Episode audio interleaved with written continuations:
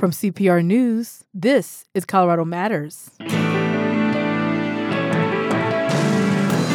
She was sleeping in her bed in 1999 when a strong earthquake hit nearby, then ended up working with recovery efforts. Now, the Turkish native is helping victims of last week's devastating earthquakes from her home here in Colorado.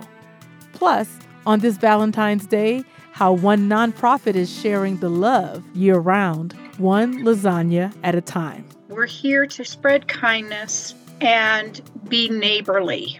It's not just an urban thing, it's, you know, the whole state, the whole country, you know, everyone needs help. And it's something that benefits both the person receiving and the person giving. It has been both a very simple and a very meaningful way to contribute to my community. It feels like you really are giving something of yourself to someone else who could use help. You listen because you want to understand the issues that impact us all. Because of careful, fair, and thorough reporting, you know more about your state. Your financial support helps make that possible. Start giving at CPR.org. This is Colorado Matters from CPR News and KRCC. I'm Chandra Thomas Whitfield. Stories of earthquakes in Turkey date back thousands of years. In 1939, an earthquake in eastern Turkey measured 7.8 in magnitude, the same as last week's quakes.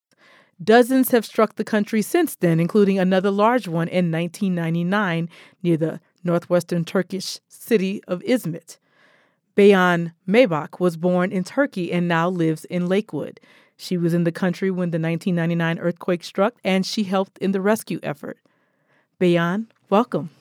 Thank you, Chandra. Thank you. Well, I should note that you taught a class on the culture and history of Turkey in the enrichment program at the University of Denver. But growing up there, were you always aware that an earthquake could strike at any time? When I was a kid, uh, I grew up by Black Sea in Zonguldak. We were very used to tremors, but I never knew what an earthquake really is until 1999. In my 20s, um, I was visiting my family in Istanbul, and around 3 a.m., there was a big earthquake 60 miles south uh, of my family's home in Izmit area. Uh, so I wasn't aware, and I became aware in 1999. So you mentioned the earthquake. So bring us back exactly where were you and what were you doing at that moment? Yeah. So uh, I was sleeping like everyone, everybody else, and we were literally thrown out of our bed. Beds, even though our building was not damaged because the epicenter was 60 miles south of Istanbul. Mm-hmm. Uh, for two days, uh, we watched the TV. As you all know, when disasters happen, uh, we um, get glued to the TV and get depressed.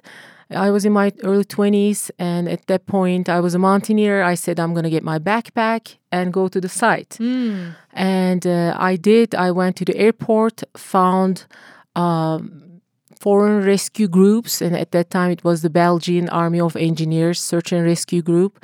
Uh, they came with uh, uh, trucks and Unimog trucks and uh, maybe 50 people and equipment. I took them to the site and uh, we started helping the rescue efforts at that point, uh, including digging people out, bodies, establishing a dialysis system for the hospital that was collapsed. So I was involved in all. Um, it was quite the effort, and now we are living another one.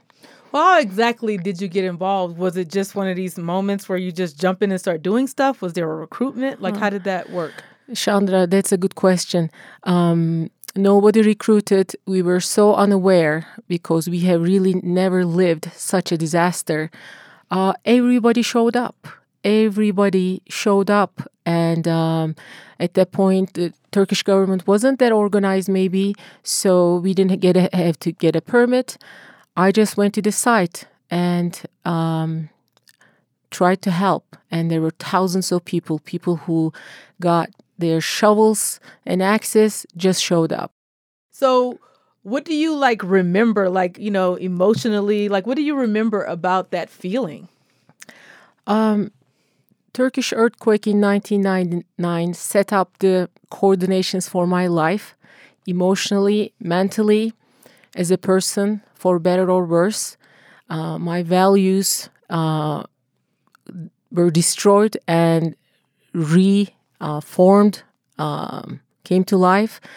Uh, I took a lot of things out of it, and currently my nephews are helping with the rescue efforts in uh, Kahramanmaraş or Hatay area, the current. But it's it's a life changing uh, experience, uh, and anybody who's been in a disaster knows this, and uh, either as a helper or as a person who went through it.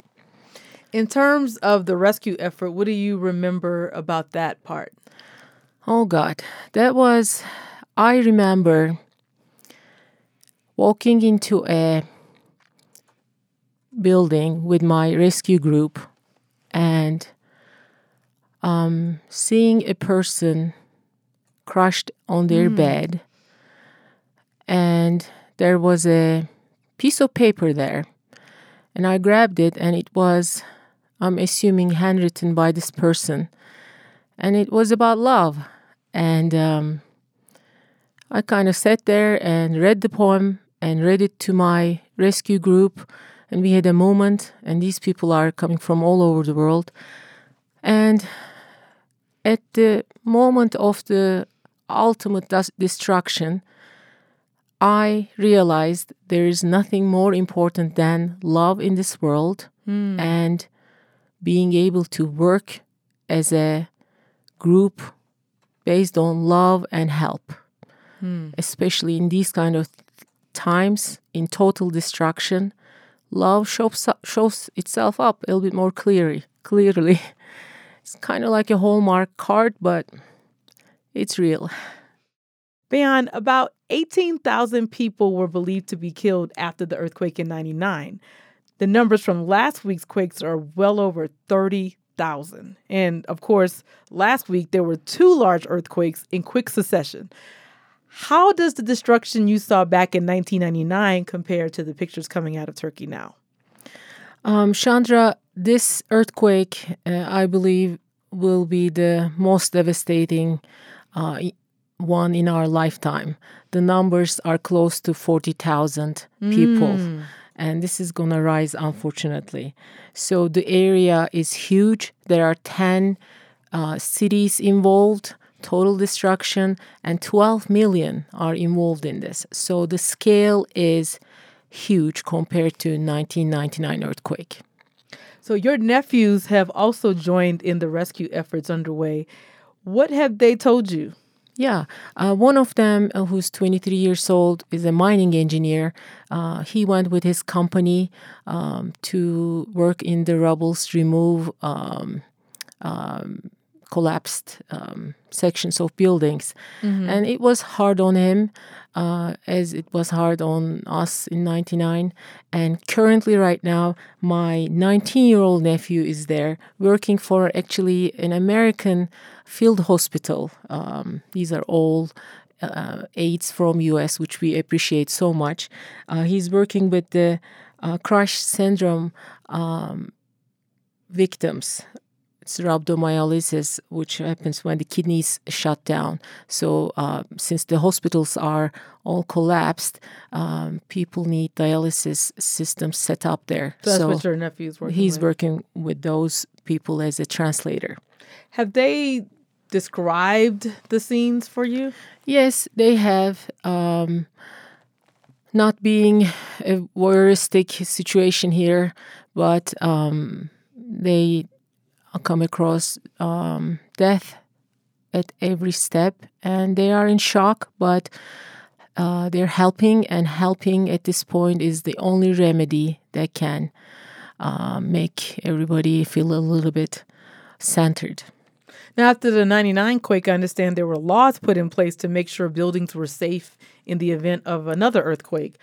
How has that made a difference in your view? Yeah, uh, that's a complicated question, Chandra. Um, in Istanbul, people are a little bit more um, up to code in terms of buildings because we experienced it there.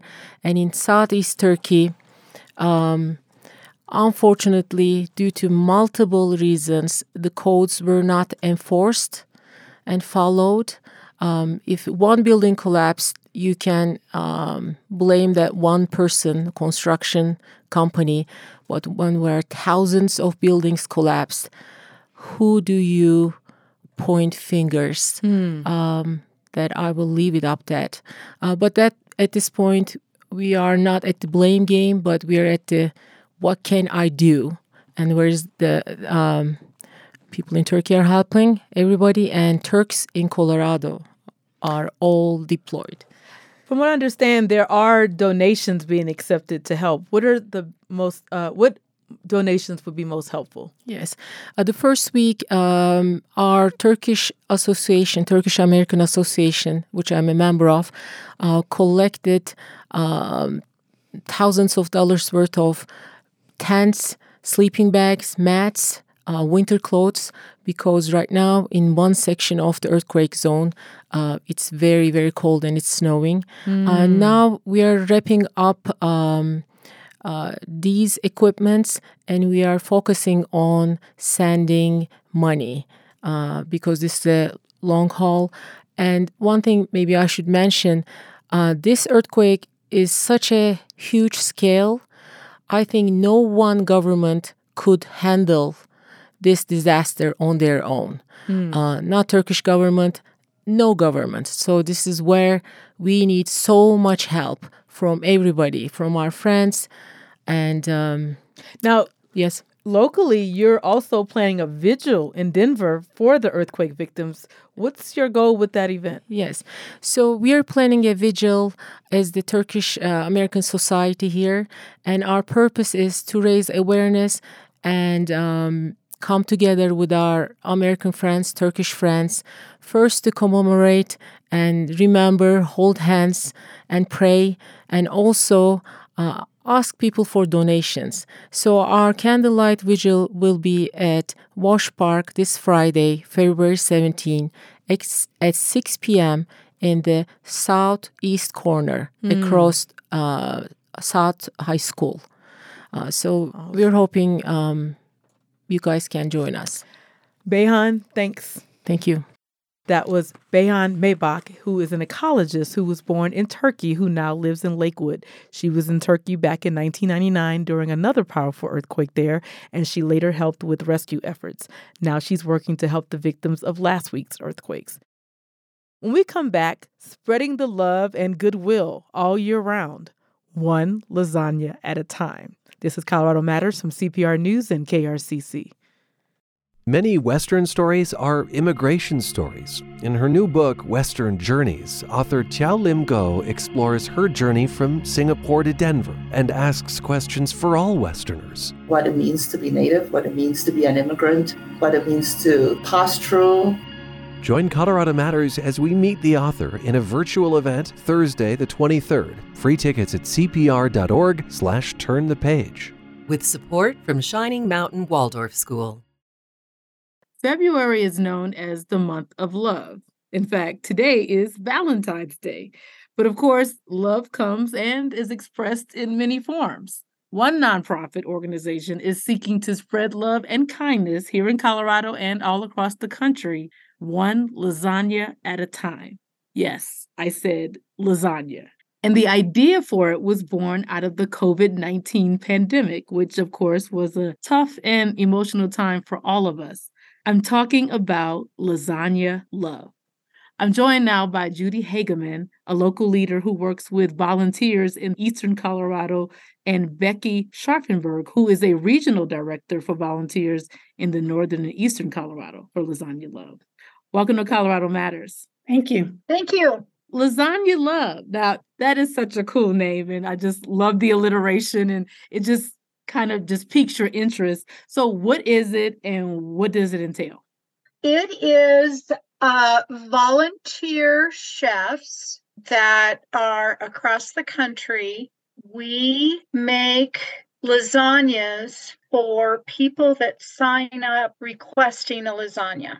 And when you say chefs, you really mean anyone who wants to cook lasagna, right? So you don't have to be like Emeril Lagasse or anything like that. Oh no, no, no, no. Oh no, oh no. I want to be clear on that because I, I I mm. would think if I heard that I'm like, oh well, I don't qualify for this.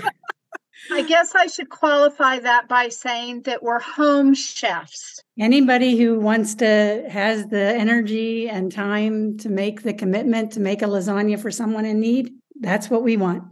So people sign up online and they can nominate someone or even themselves. Is that right? Yep. Yes, they sure can. They can fill out the form at lasagnalove.org and put all of their information in. And typically within a week, they show up on our list as being a match. And then through Lasagna Love, we have a computer application that matches them with a chef in their area. And a chef is essentially someone who volunteers and decides that they want to, you know, pay it forward, spread kindness through making a lasagna for someone. Yep, correct. And give us um, some examples of like the type of people who people nominate. Like, what are their circumstances?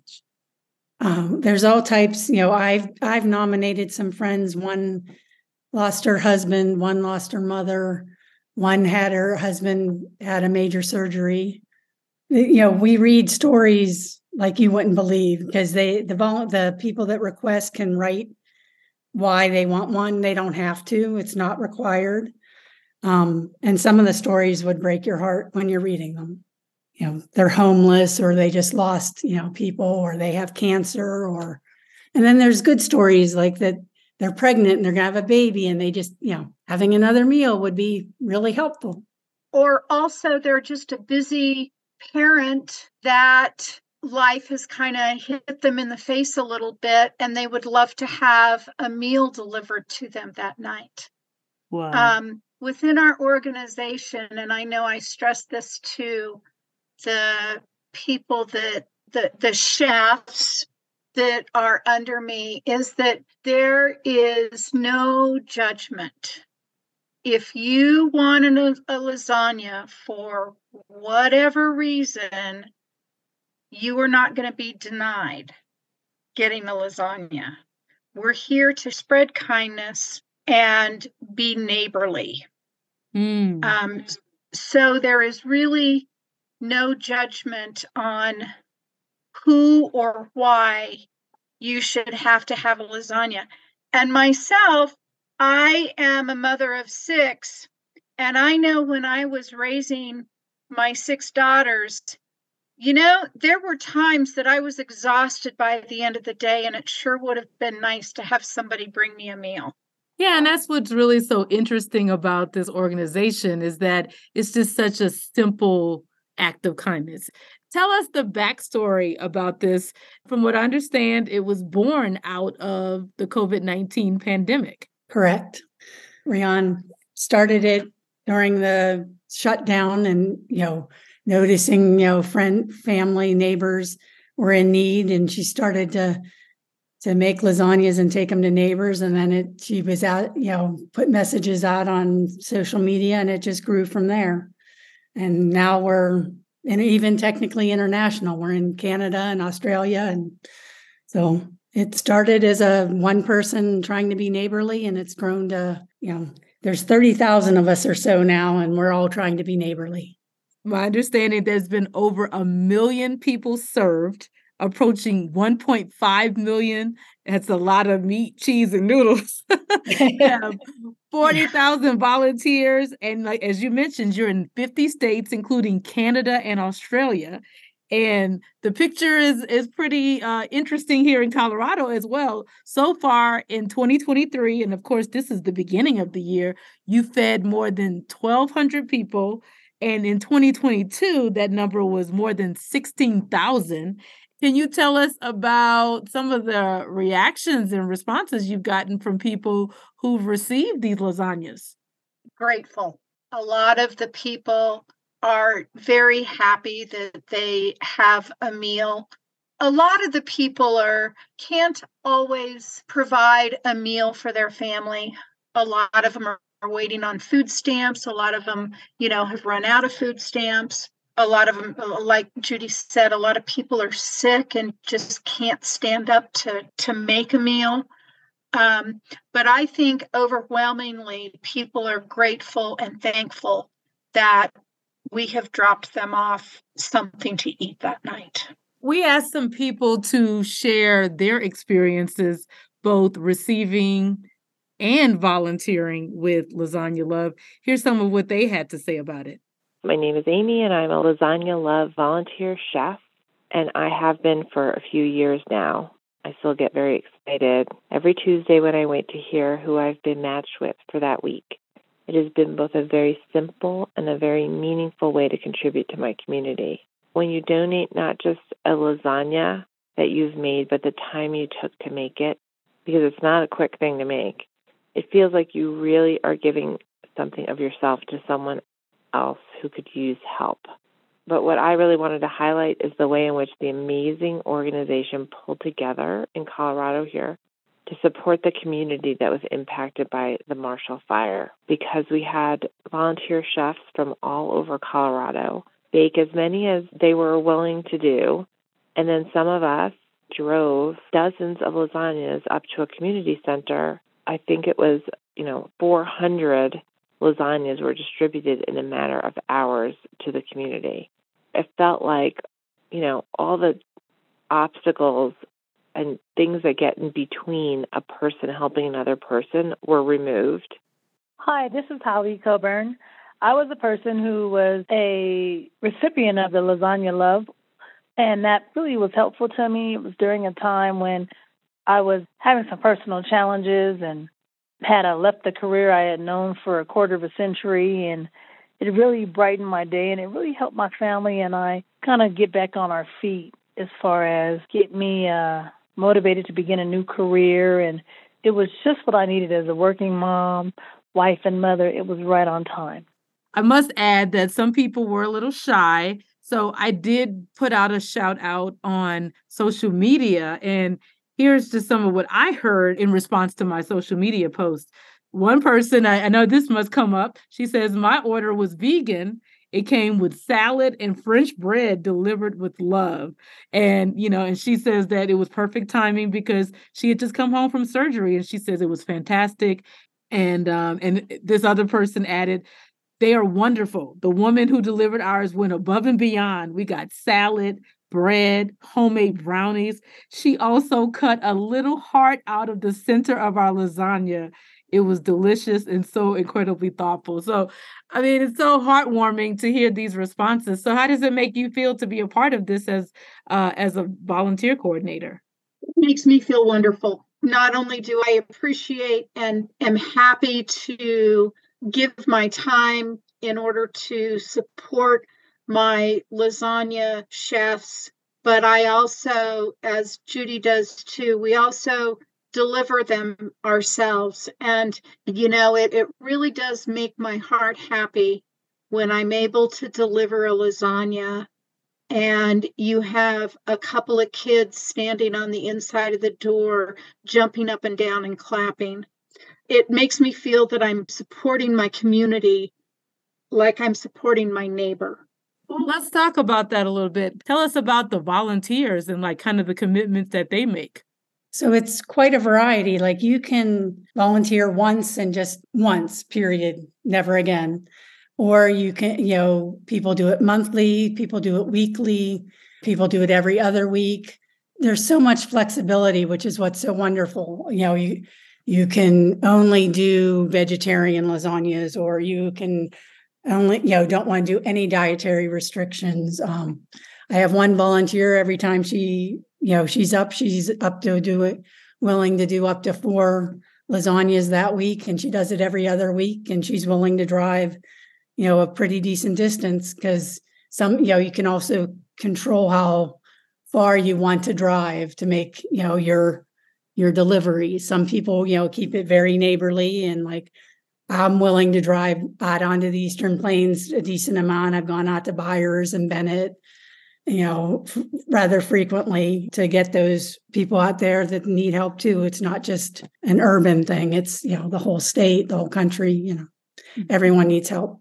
And expanding on that, I've I've done the same thing. I frequently drive up to Greeley um, and deliver five or six at a time, just because the need is there uh, more than anything. It's just amazing how uh, a movement can start, you know, out of this pandemic and seeing people in need. And it's just, you know, it's just amazing. Like just a simple concept, lasagna, you know, and love. Mm-hmm. well, Becky and Judy, thank you so much. You're welcome. Thank you. You're very welcome. Thank you.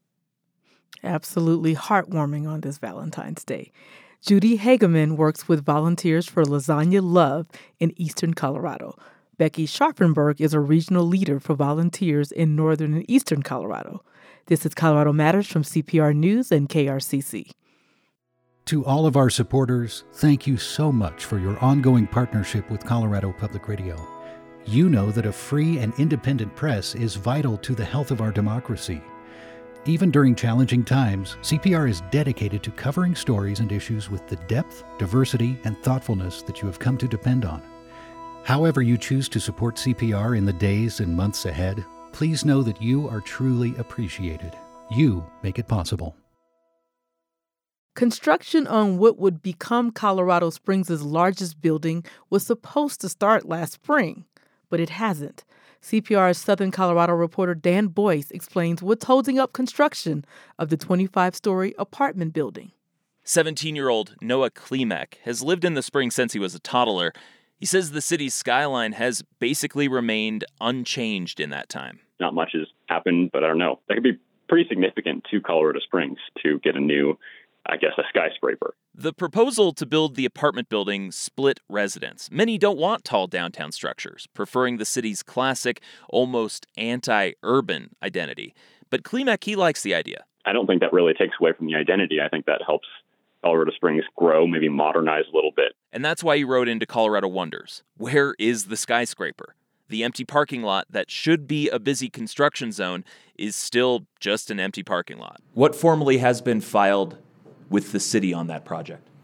There have been no formal submittals to date for the O'Neill high rise project. That's Ryan Tefertiller. He's the urban planning manager for Colorado Springs. He says the city and the developer have had plenty of discussions through what he calls the pre application process. I am a believer that the project is still on the drawing boards and may actually come to fruition and make a submittal at some point in the future. It seems that is the plan. This is Andy. Andy Merritt is the chief strategy officer at the O'Neill Group. He blames the lack of progress on, you may have guessed, economic factors. Rising construction costs, interest rates going up, supply chain issues that delayed the project a bit. So when you had multiple factors come into play, that's what made it difficult and requires you to look at all aspects of the plan and try and figure out how to keep it on a budget. Ultimately, though, while Merritt says the project may end up looking different than initially proposed, he insists the developer is not abandoning it. He just doesn't know when things might get off the ground. In Colorado Springs, Dan Boyce, CPR News.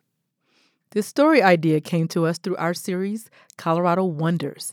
If you have a question about our state, let us know at cpr.org slash Colorado Wonders. Happy Valentine's Day. I'm Chandra Thomas Whitfield. You're with Colorado Matters from listener-supported CPR News and KRCC.